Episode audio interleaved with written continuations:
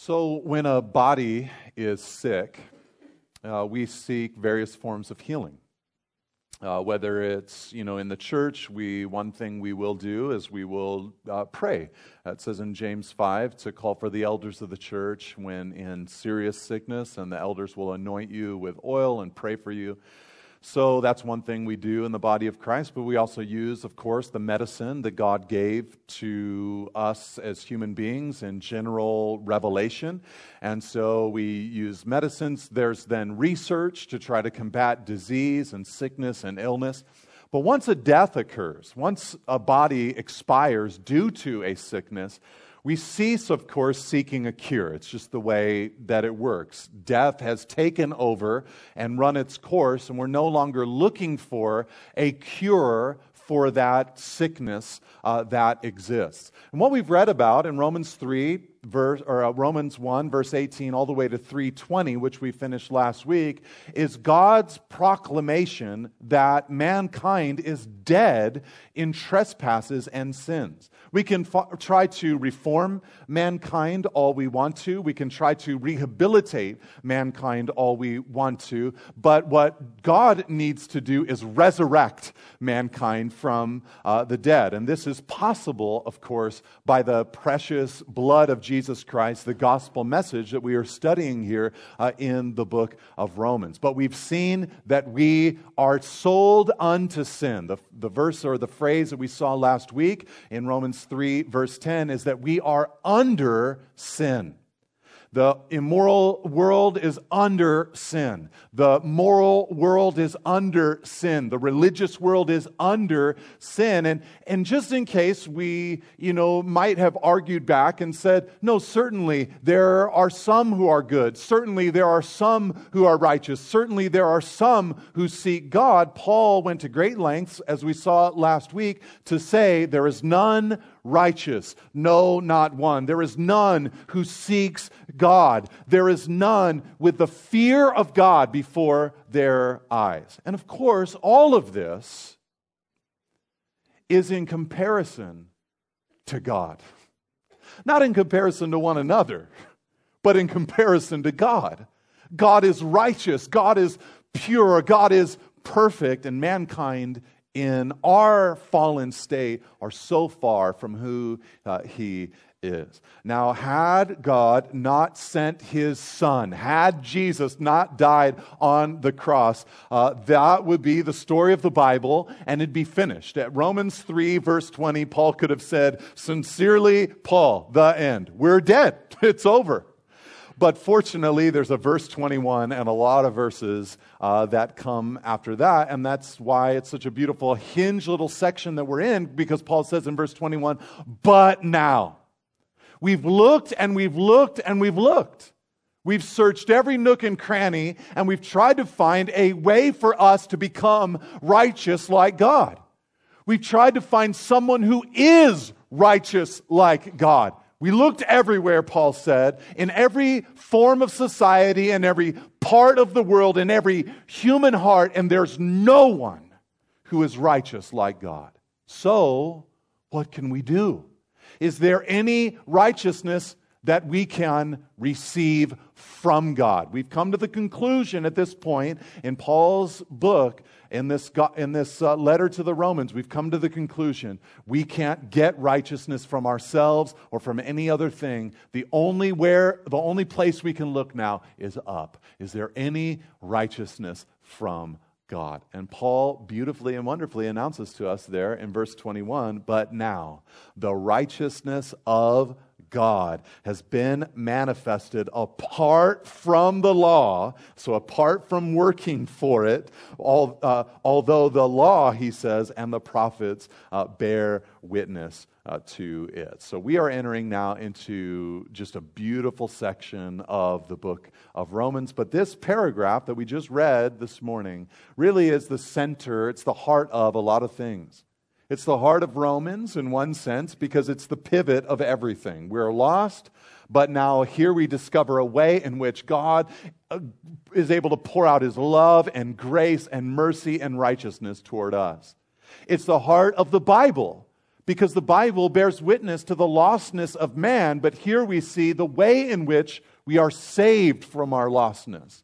And it's the heart of God because we're discovering that God so loved the world that he gave his only begotten Son. When you read the stories of Jesus dying on the cross, you're reading the account of what he did to save the world. When you read Romans 3, verse 21 and following, you're reading of how he did it on the cross. Theologically, what happened when Jesus was there uh, upon that tree. And Paul is explaining that to the early church, and he's explaining it, of course, by extension uh, to you uh, and to me. One scholar named Dr. Leon Morris said it this way This is possibly the most important single paragraph ever written. And he doesn't have any other qualifier like in Romans or in the Bible. It's just ever. If you really think about it, what we're studying and thinking about, the righteousness of God that we get apart from the law, this is a massive subject. We saw in the first section of Romans that our sin and unrighteousness puts us under what is called the wrath of God.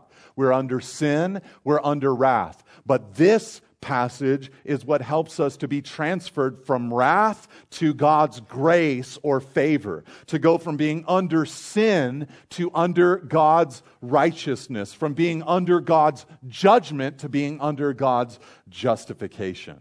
So, just a beautiful section that we have uh, in front of us. So, what we're going to look at really simply is what is the righteousness of God? How do we receive it? And what does it do to us? And what does it say about God? And then finally, since it is accessed by faith, what does faith then produce? A few questions that Paul asked at the end uh, of this little section that we're studying today. So, first, let's look at our definition of the righteousness of God. He says that there, verse 21 the righteousness of God has been now made clear or manifested apart from the law or the works of the law. There's nothing you can do, in other words, to get the righteousness uh, of God. What does that mean, the righteousness of God? This is a good thing that a person can receive. So, what is the righteousness of God? Some of your Bibles probably translate these words a little bit differently. They might not say the righteousness of God, they might say the uprightness of God or the approval of God or the acceptance of God, or as one translation puts it, to be right with God Himself. So to have this standing with God. In other words, this is to be declared right with God by being declared freed from the guilt of sin. You know, on Wednesday nights, we're studying Proverbs. And if you've been there or if you've listened online, one of the things that you know is that throughout Proverbs, Solomon talks about righteousness all the time. All the time. But in Proverbs, when he talks about righteousness, it's a lifestyle in contrast to another choice. So the lifestyle of righteousness versus the life decisions and style of wickedness, or uh, wisdom versus folly. It's just like the way that you live. Uh, is that a righteous person? And we might be saying what we're saying is more of a uh, are they living a righteous kind of life? Are they good people? Are they walking with the Lord? Are they making good selections, decisions in life? Are they holy? Are they set apart? Are they sanctified? Are they living a righteous kind of life?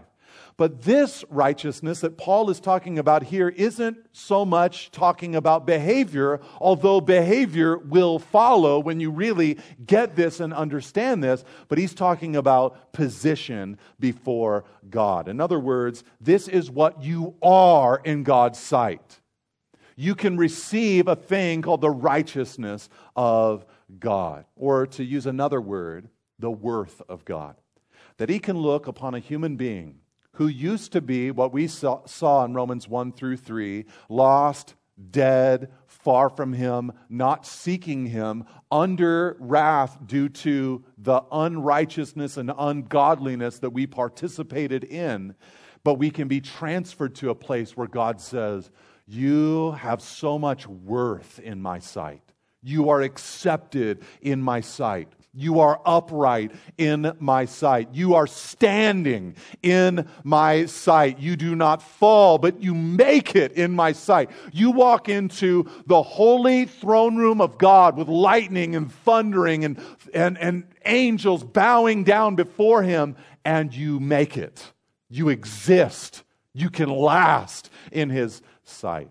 And I think this is beautiful because we live in a world, I think, where people are constantly self abhorring. So many of the things that we do, so many of the crazy things that we say, and the, the, the stuff that we get ourselves entangled up in, so much of it stems from this understanding that I'm, there's sin inside of me. There are things that I don't want to do that I just am enslaved to do. Things that I do want to do that I don't find the power to actually do. And there's this sense of worthlessness personally but to understand that you can be transferred from that into a position where God says, I love you, you have worth to me, standing before me. This is a beautiful reality, a wonderful truth that you and I can receive. This is not just security for us at death, but acceptance by God right now. It's powerful. The righteousness of God. He can give it to you and to me. Now, before we look at how it comes, let's see a few different things about it that Paul mentions. First of all, notice there uh, at the end of verse 21 that he says, This righteousness of God, it was actually uh, anticipated in the years before the cross. Sometimes we wonder about that. What about all the Old Testament saints? What about people who existed before the cross of Jesus? They didn't know necessarily that he was going to die on the cross, that the Son of God would be the Messiah. That wasn't abundantly clear to them. We look back on the prophecies that they spoke and say, okay, it's clear to us now looking back, but it wasn't clear to them then. So what about them? Were they anticipating? Notice that Paul says that the law and the prophets bear witness to it. In other words, as you read the Old Testament, you discover there was an anticipation that the righteousness of God would come and that God would make a way for his righteousness to be deposited into the hearts and lives of human beings. And you see this in a lot of different ways in the Old Testament. I think David is a really good example of this.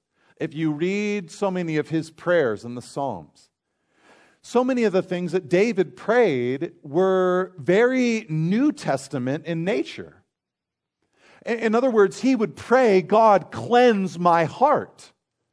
God, purge me or wash me with your blood. There were things like that that he would cry out and pray to God. He didn't seem to be completely alluding to the sacrificial system, but he had this understanding God, you can deal with my heart. You can forgive my life. Or like the prophet Isaiah, when in the first chapter of his prophecy, he announced to the nation of Israel that your sins are like scarlet, but God can make them white as snow there was the concept that it wouldn't be through a bunch of working for it that they would become white as snow, but that God would actually take their sins like scarlet, that stain of sin, and that He would purge them and purify them. Or there were just timelines in the Old Testament, like when Abraham, he got all these promises from God, and he believed God, and it was accounted to him for righteousness, like we'll see in Romans chapter 4. But then 400 years later, a little more than that actually, his descendants then received the law from God on Mount Sinai. So you have this huge gap in time. He gets righteousness, and then 400 plus years later, there's a requirement, there's a law, there's a way to live before God. And just that timeline would help us anticipate okay, you don't get righteousness from keeping a set of requirements, you get righteousness from God. He must deposit it into uh, your account. And the law and the prophets, he says there in verse 21, bear witness to that great uh, reality. Now, notice how it comes. Verse 22 The righteousness of God through faith in Jesus Christ for all who believe. For there's no distinction, For all have sinned and fall short of the glory of God. So we've already seen that we can't do anything to get the righteousness of God. We aren't righteous in and of ourselves. So, how do we access it? This is a good question. Did Jesus, when he died on the cross and made a way for man to receive the righteousness of God, the approval of God, the worth of God, the uprightness before God, did Jesus, when he rose from the dead to verify and validate what he did on the cross, did his resurrection just put the righteousness of, God upon all of mankind universally? And what Paul announces is no the way that you get that righteousness of God that is available through what Jesus did, he says, through faith in Jesus Christ for all who believe. So there's a faith in Jesus, there's a belief in Jesus. Notice how he says it. He says it's faith not in what Jesus said. He actually even comment doesn't even say here faith in what Jesus did, although that's part of it. But what it is, is faith in Jesus. You have to open up your heart to a person. You have to open up your heart to Jesus. You have to believe in Jesus. You have to say, He is the righteousness of God. He lived the life that I could never have lived, and He died the death I should have died. And I want to believe in Him. I want to trust Him. I want to lean upon Him and invite Him into my life that He might forgive me and cleanse me of all of my sin, and that I might receive the righteousness of God. It comes through faith in Him, through belief in Him. You must open up your life to Him. And just so that we're clear, because Paul has been making this announcement to us over and over again, he's told us that the immoral man needs Jesus, that the moral man needs Jesus, the religious man needs Jesus, but he repeats that idea and sort of encapsulates it for us when he says, There's no distinction. All have sinned, verse 23, and fall short of the glory of God. What does that mean that we've all fallen short of the glory of God?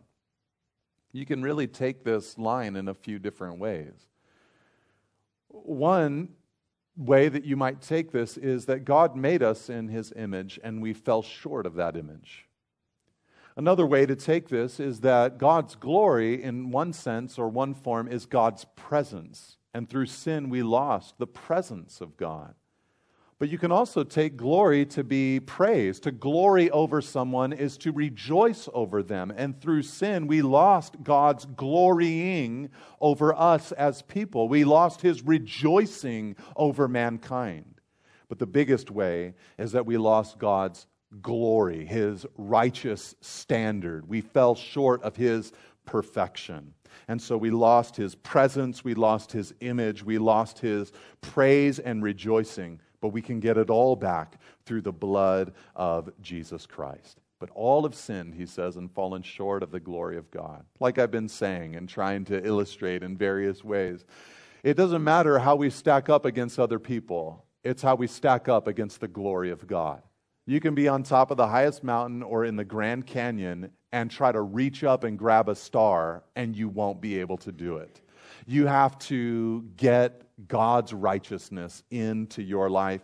You can't reach up to God's glory. You can't attain it through church attendance. You can't attain it through doing your one good work a day. You can't attain it through any pilgrimage. You can't attain it through any religious ceremony. You can't attain it through some kind of religious experience or very holy kind of feeling and a type of environment. You can't attain it in that way. You have to be given the righteousness of God because we've all fallen short of the glory of God. All right, so this is like the cool news that Paul is announcing because well, those last uh, four or five weeks, we've all just every week we walk away just like, well, that was a bummer of a Bible study.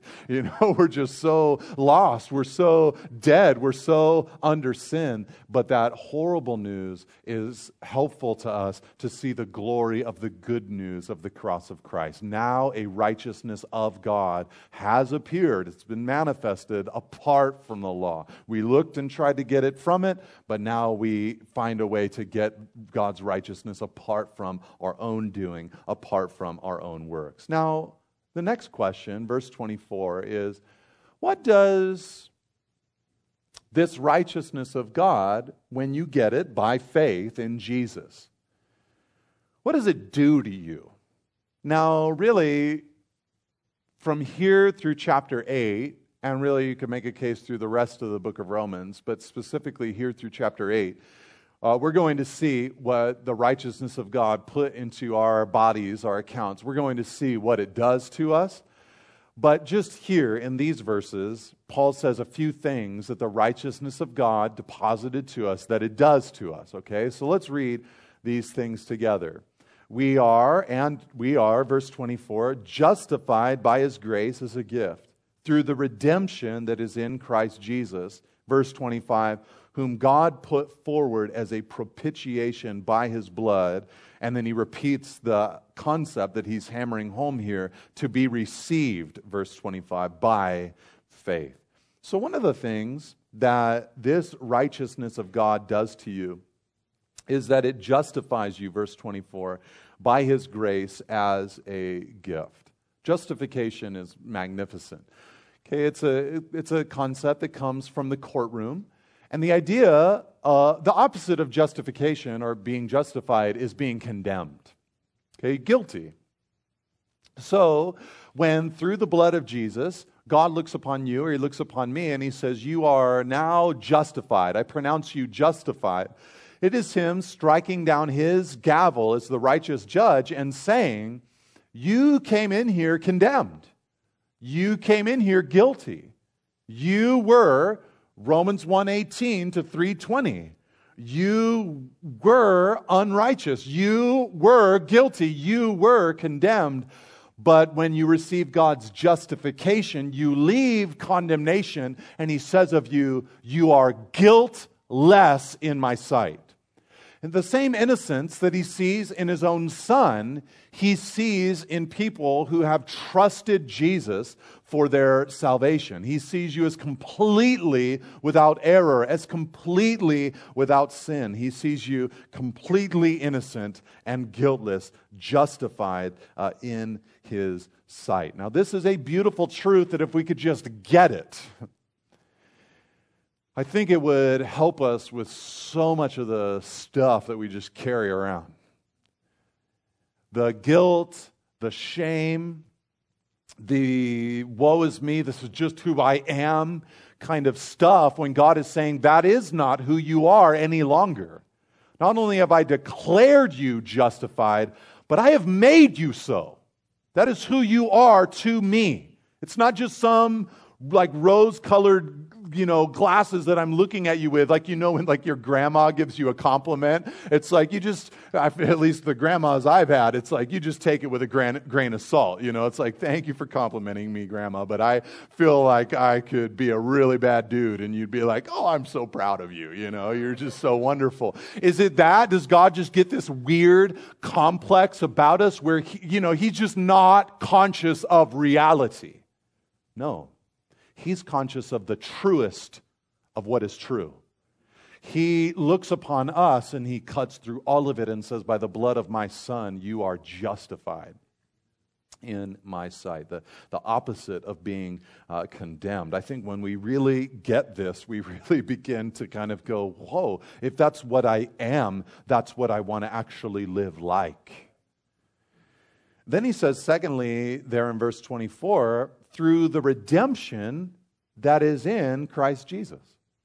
Not only do you get justification, but you get redemption, he says.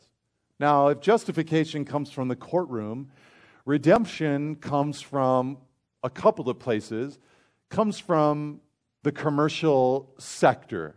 In Paul's day, the idea of someone who is being redeemed or redeeming something would be to take something that was uh, perhaps enslaved and to purchase it or them and buy them out of that captivity or that slavery. It also would come from a military kind of mindset.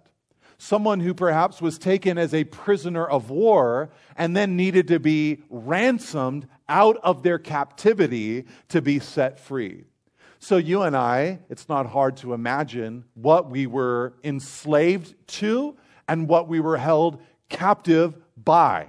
We were held captive by sin we were held captive by the devil. We were held captive by the world. We were enslaved to our own sin, as we saw in Romans 1 through 3. We were just bound in it, unable to escape from it. But when you place your faith in Jesus and the righteousness of God comes into your life, you receive uh, redemption. You receive freedom. You are no longer enslaved. You are no longer held captive, but you have been bought with a price and you have been liberated. Liberated from guilt, liberated from punishment, and liberated, as we'll see as we study through the book of Romans, liberated from the power and the effectiveness of sin in your life. Now, we recognize a struggle with sin, don't we? Every one of us has already sinned today. We've already all sinned today. And so this is a this is a reality in our lives. This is a reality in our hearts. The, the thoughts, the patterns of our thoughts and minds, the jealousies, the bitterness, the envies, the covetousness, the hatred, the anger, the lack of forgiveness. It's all there. It's very strong. So what God is saying, however, is that when you become a believer and my righteousness comes into you, I'm actually setting you free from that. And the process of this life as we walk with Him is experiencing that redemption and tapping into the freedom that is ours positionally in Jesus more and more. But we have been set free uh, from all of that. All right, so redemption. I got, a, I got some of your attention when I told you that we'd all sin today, didn't I? Some of you were like, what? That was a news flash for some of you. It shouldn't be. You did. Now, in verse 25, he tells us another thing that we receive. We talked about justification and redemption. But notice this in verse 25 whom God put forward as a propitiation by his blood to be received by faith. Propitiation is not a word that you and I use every day. You probably didn't use this word this last week, propitiation. It's a word that Bible translators have had a hard time giving a more user friendly um, phraseology to. Uh, the NIV, I think, says the sacrifice of atonement. Even that is hard for us to really understand just without some thought. What does that mean, the sacrifice of atonement? What does it mean that God took Jesus, the Father took the Son, and put him forward, and this is the cross. He put him forward on the cross as a propitiation by his blood. What does that mean? Now, some people think that all that it means is simply a, that he was a cleansing agent for our sin by his blood. So on the cross, his blood flowed, and that blood became the cleansing agent for our sin. That when you place your faith in Jesus, your sin is cleansed. So some Bibles might say uh, that he was put forth forward as the expiation, the, the cleansing of our sin, the washing of our uh, sin. But the idea of propitiation actually, or this word, is a little further than just that as Jesus was on the cross, he was making a way for our sins to be cleansed. That was part of it. But propitiation has an idea of not just being uh, aimed at you and me, but being aimed at God and that God, who we saw in Romans 1:18, his wrath was revealed against the ungodliness and unrighteousness of man, that wrath was propitiated. That wrath was satisfied in Jesus on the cross. It says in Isaiah chapter 53, which is explicitly a prophecy about Jesus dying on the cross, it says it was the will of God to crush him. Jesus on the cross said, My God, my God, why have you forsaken me? That wrath, where did it go? Did it just evaporate into the ether? Did God just make a decision to be uh, where he was angry at sin, but now he's angry no longer? No, he's just, as we'll see. That couldn't, he couldn't just evaporate his own wrath. It went somewhere, and it went into his own son in the cross of Christ. God's wrath was satisfied in the body of Jesus there upon the cross. And that's difficult for us to consider. Part of the reason that it's difficult for us to consider is that so much of the idolatry throughout the generations of mankind's existence has the idea of propitiation in it. That there are deities that need to be satisfied. But the difference could not be more strong than between the propitiation that God provides in His Son and the propitiation that man has to somehow muster through fruit sacrifices, grain sacrifices, animal sacrifices to try to appease God's wrath. That's not how we get it. God is the sacrificer, not man. God is the initiator, not man. God sets forth the sacrifice that will appease his heart and mind and holy and just nature.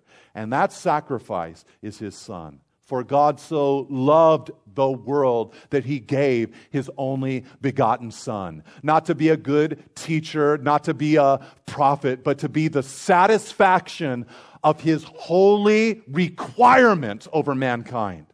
So, what we get from the righteousness of God is we get God's wrath satisfied.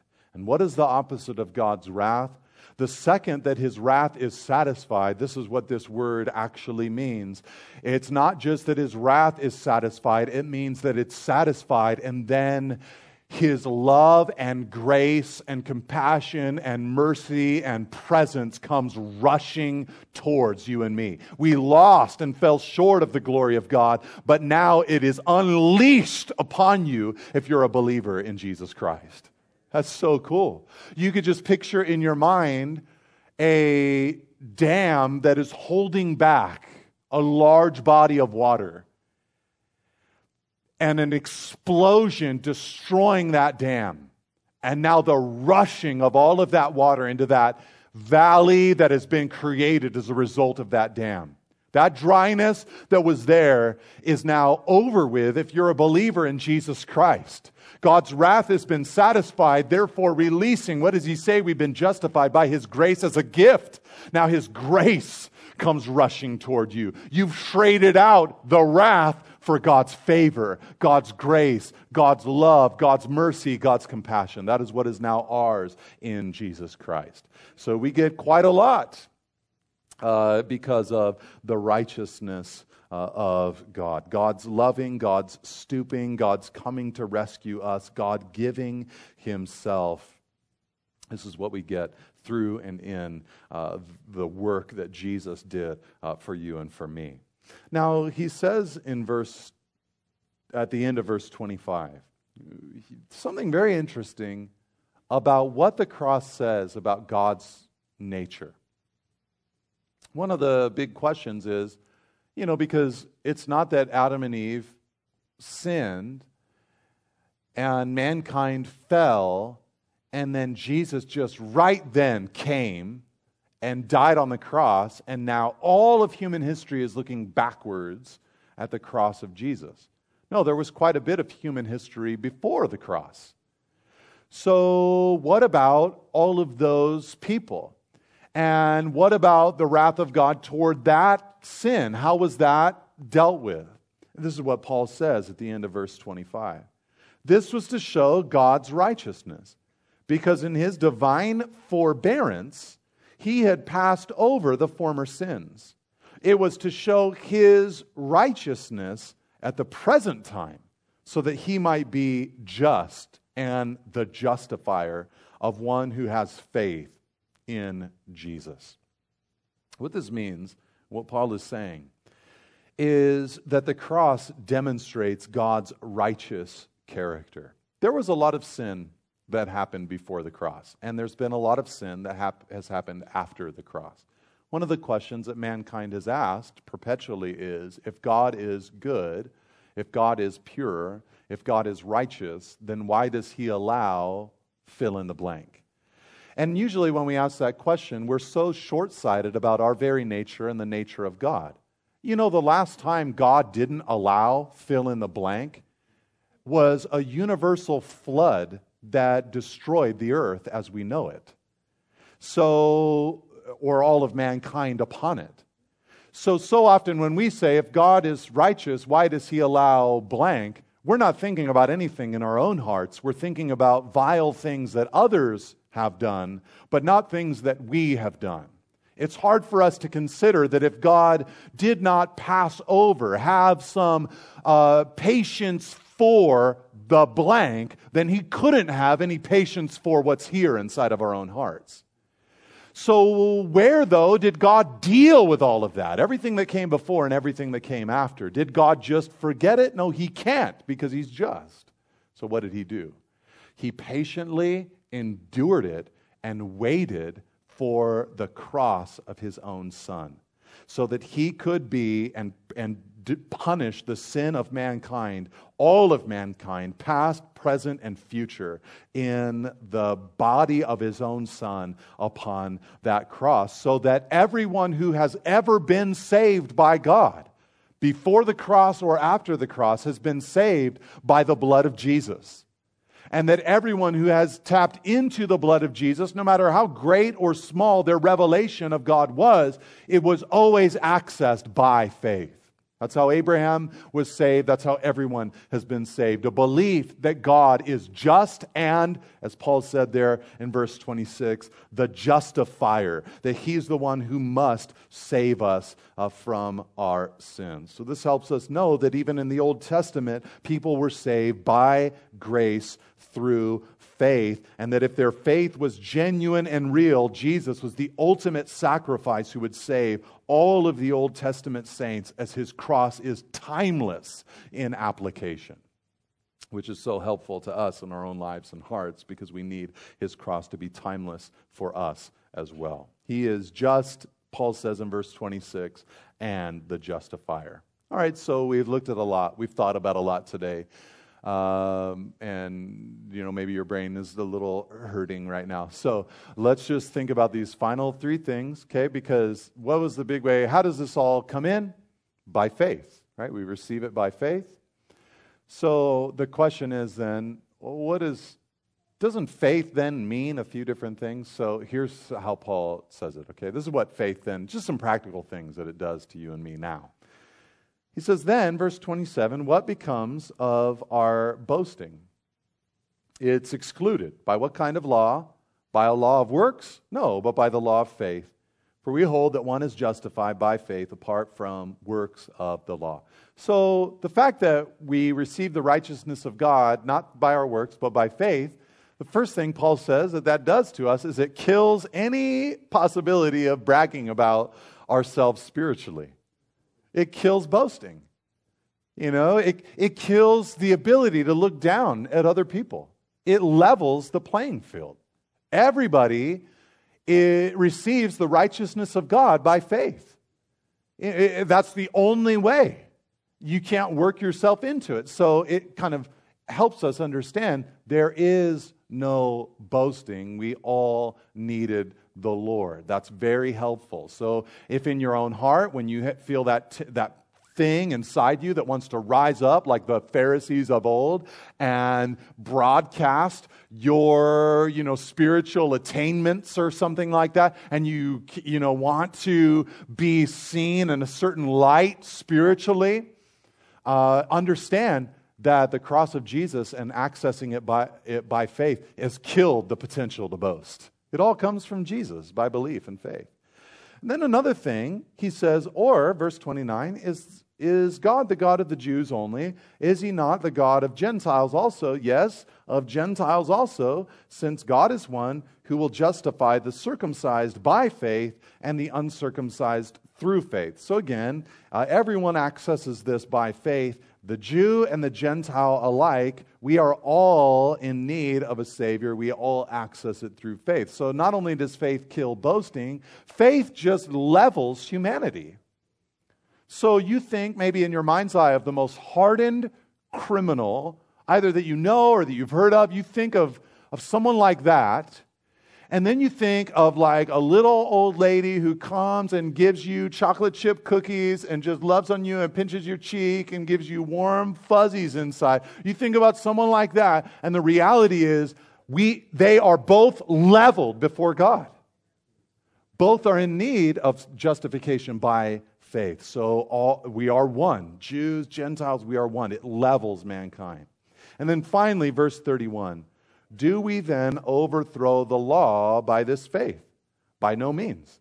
On the contrary, we uphold the law.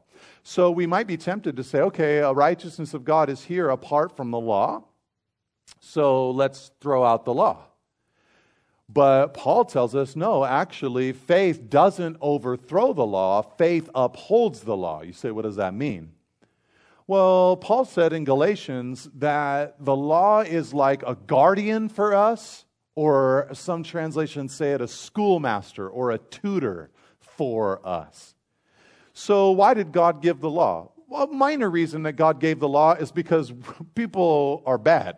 So there needs to be some like rules to regulate us. You know, when, when, they, when God gave the law originally, the Ten Commandments, the ceremonial law, uh, the laws for the nation of Israel. You have to remember, they were on this massive camping trip, a couple million people all living together. If I go camping with like 10 people, it's like, okay, let's start some ground rules right here. This is my zone. That's your zone. I mean, you have to have like certain, like, you know, when the trash can gets full, you got to take it out. That's, so God gave these laws. Like, there's your neighbor and his wife. Don't go into his tent with his wife. That's a law to kids. If once you do, chaos happens, right? So that's part of what the law is about. It's like the suppression of evil. Uh, but the law also, a big reason for it, it's like a tutor to help us understand I've fallen short of the glory of God. Here's this standard that God has given, and I cannot meet it. So faith and understanding that I can't get God's righteousness through the law, but only by faith in Jesus' work on the cross, faith in Jesus himself that faith actually upholds the validity and the value of the law. So, just that's what he's saying. Faith levels mankind, faith um, upholds the significance of the law, and faith kills boasting. So, you might remember David.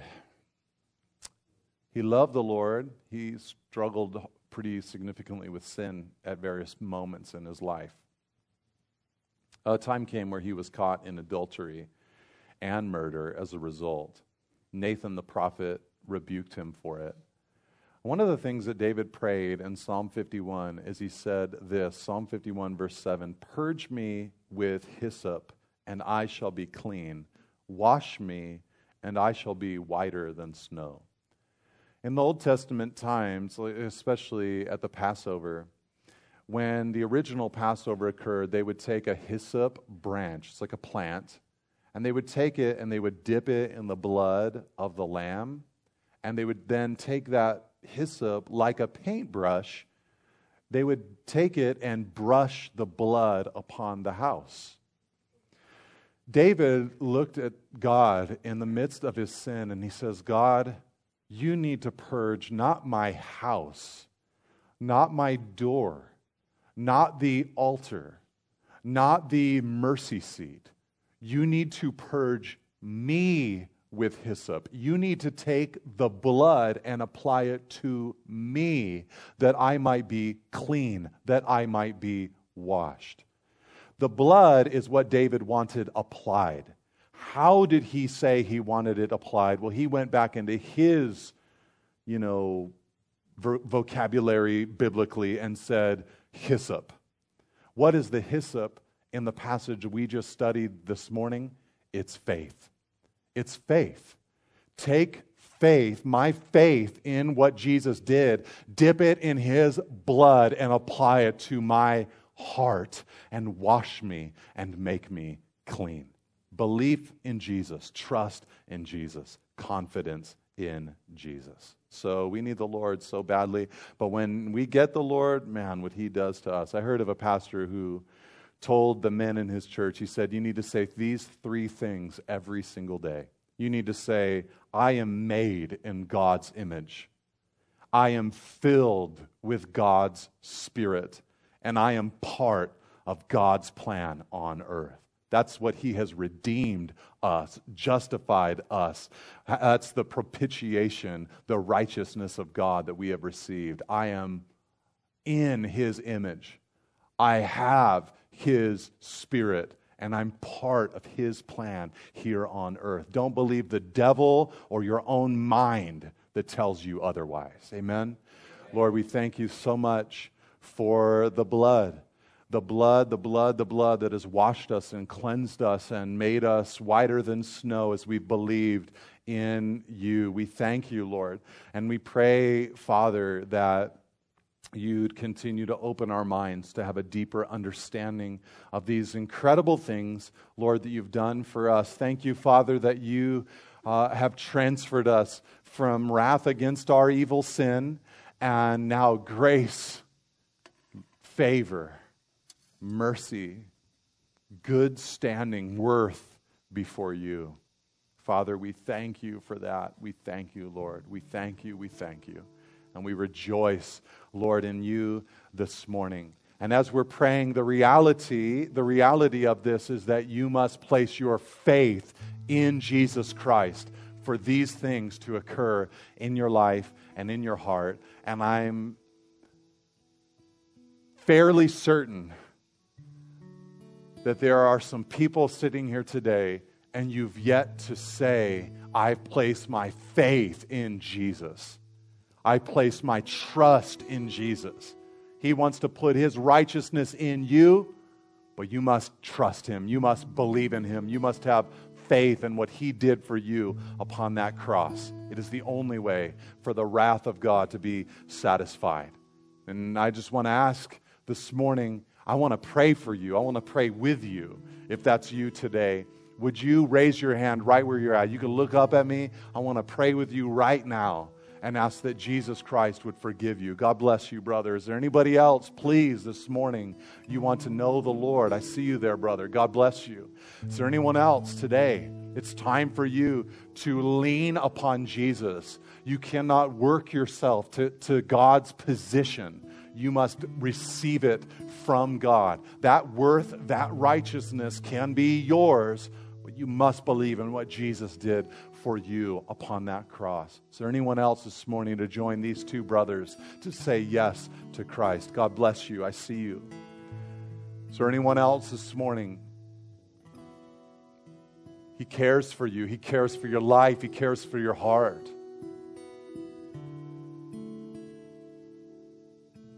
God bless you, brother.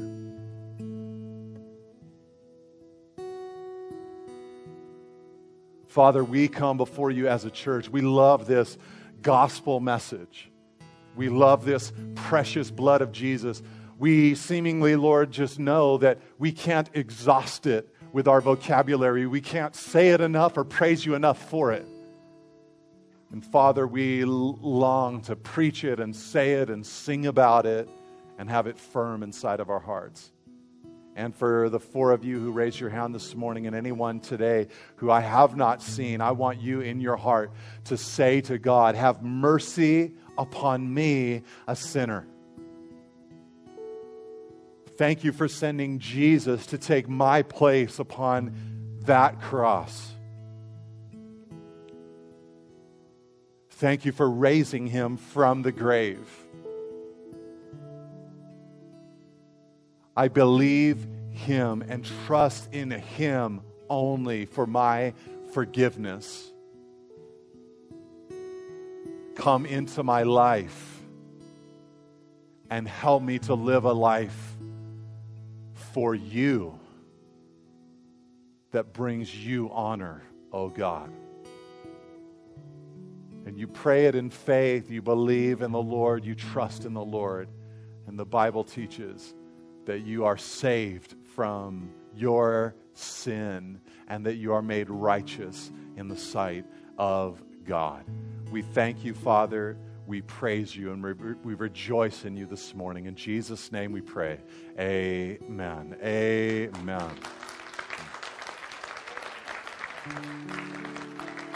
Let's stand together, church.